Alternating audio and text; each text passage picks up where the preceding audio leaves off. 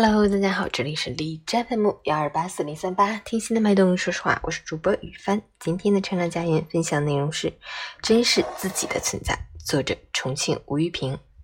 前两天和一个老友微信聊天，我向他表达，这年头能够惦记的朋友不多，你小子总让我惦记，哈哈，我有什么好惦记的？普通人一个。他不解的问我，在我眼里，他是一个非常真实的存在，有些和这个社会格格不入。他对装腔作势、虚伪的人深恶痛绝。五十好几了，还是一个单身狗。他信奉的是宁缺毋滥。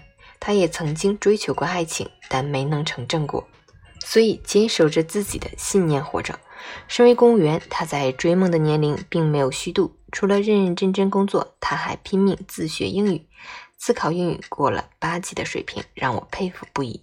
有一年，国家税务总局到重庆召开一个国际专业会议，他被选派作为同声传译，可见他的英语口语实战水平。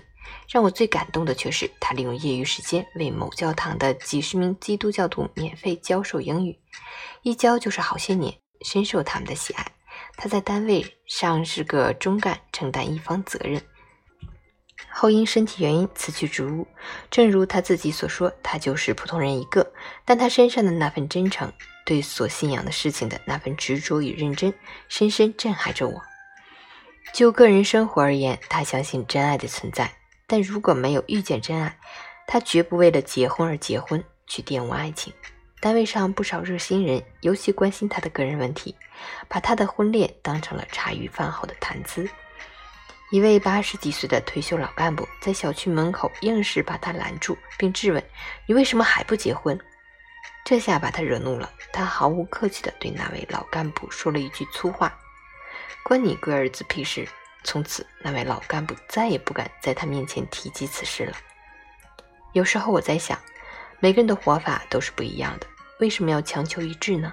那些过度关心他人、不懂得尊重别人的人，这本身就是一种恶。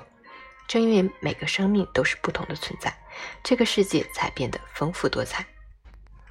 卡夫卡曾经说过：“生命就像我们上空无际的苍天一样的伟大，一样无穷的深邃。我们只能通过个人的存在，这细狭的锁眼地视它。”我惦记的这位朋友，去年又得了脑淤血，进了重症监护室，昏迷了二十多天，差点丢了性命。可他顽强地挺过来了，他的命不该绝。他一直都在活自己，死神也望而却步，让他继续绽放自己。